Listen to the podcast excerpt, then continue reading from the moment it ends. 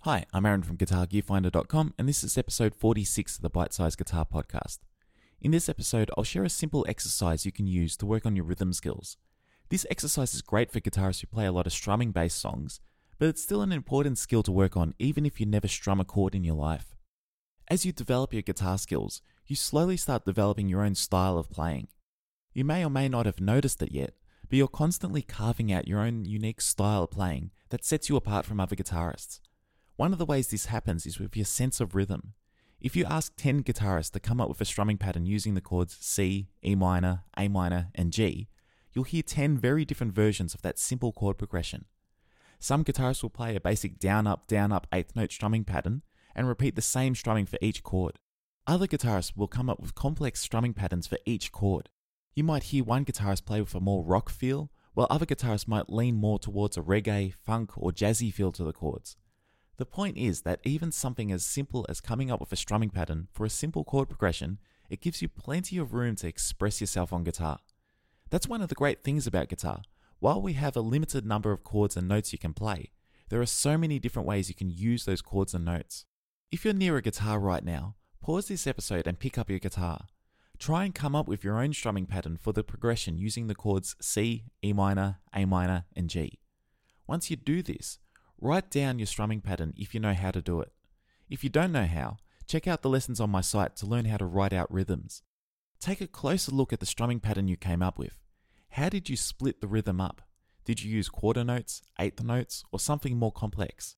How did you decide which direction to strum the strings? Did you follow a strict down up down up pattern?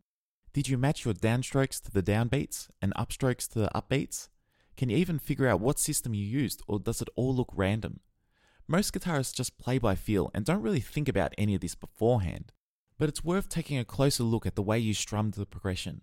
The way you strum each chord tells you a lot about how you think about rhythm. If you do this a few times and try and come up with different rhythms each time, you'll start to notice patterns in the way you strum your chords.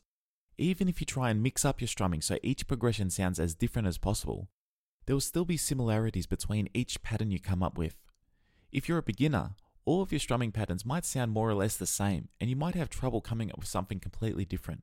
If you're an advanced guitarist, you can probably come up with a wide variety of styles and rhythms. But even advanced guitarists tend to lean towards a certain way of playing. You may have noticed that your favorite guitarist has a distinctive way of playing, and they tend to write songs in a certain way. This is something that affects every guitarist. It's great to develop your own style of playing, but it can become a problem when you start to sit in your comfort zone and never try anything different. If you've ever felt like that you're playing the same things over and over when you try and jam or make something up, this might be a reason why. Let's say you always start your strumming patterns with a downstroke followed by another downstroke on the next beat. It's only after the second beat that you start coming up with different variations to the rhythm.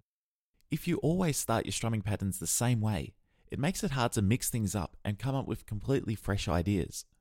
What if you start your rhythm with an upstroke instead? Or you start with an upstroke on the first upbeat? Once you figure out what your go to style is, try to mix things up and try and play something completely different. If it feels awkward or you start making mistakes, that's great. That means you're onto something.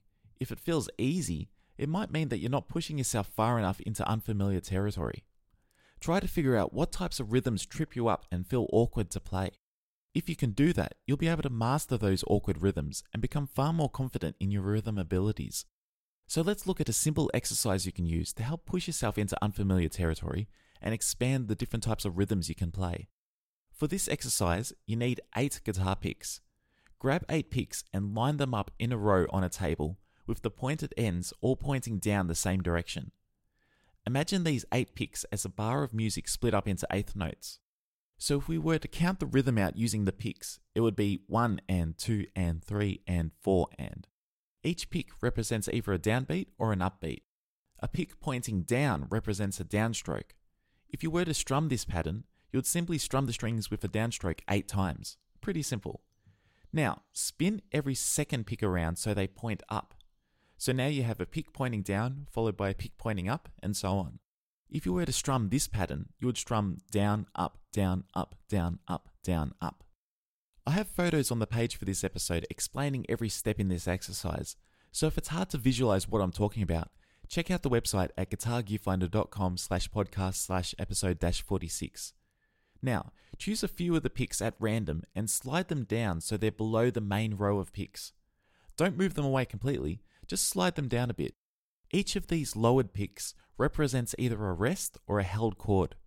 So if you were to slide the second pick down, you would strum the first chord with a downstroke, followed by an eighth note rest, then continuing on following the direction of the picks. Hopefully, you're getting the basic idea behind this exercise.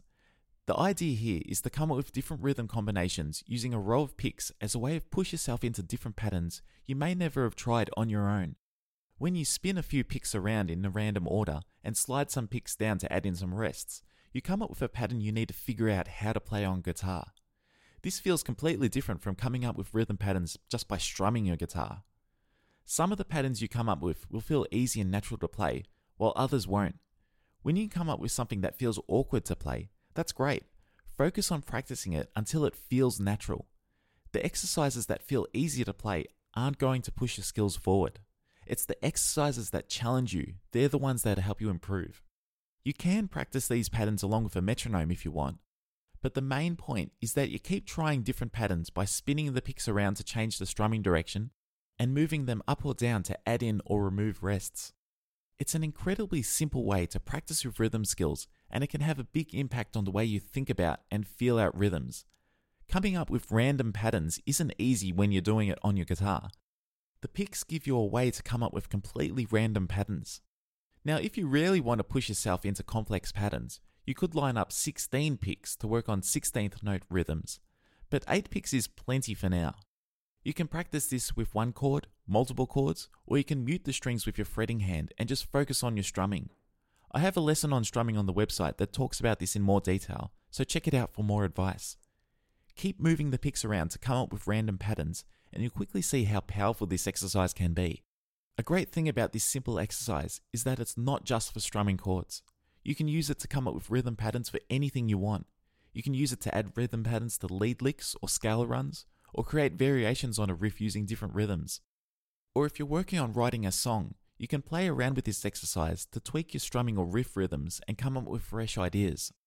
If you don't already have at least 8 guitar picks lying around, buy a pack and try this exercise out.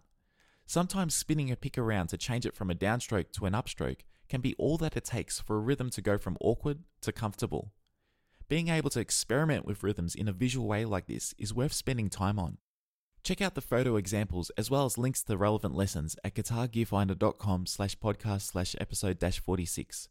If you do try this exercise out, let me know how you go with it. It can be a lot of fun, so give it a go and I'll talk to you next time.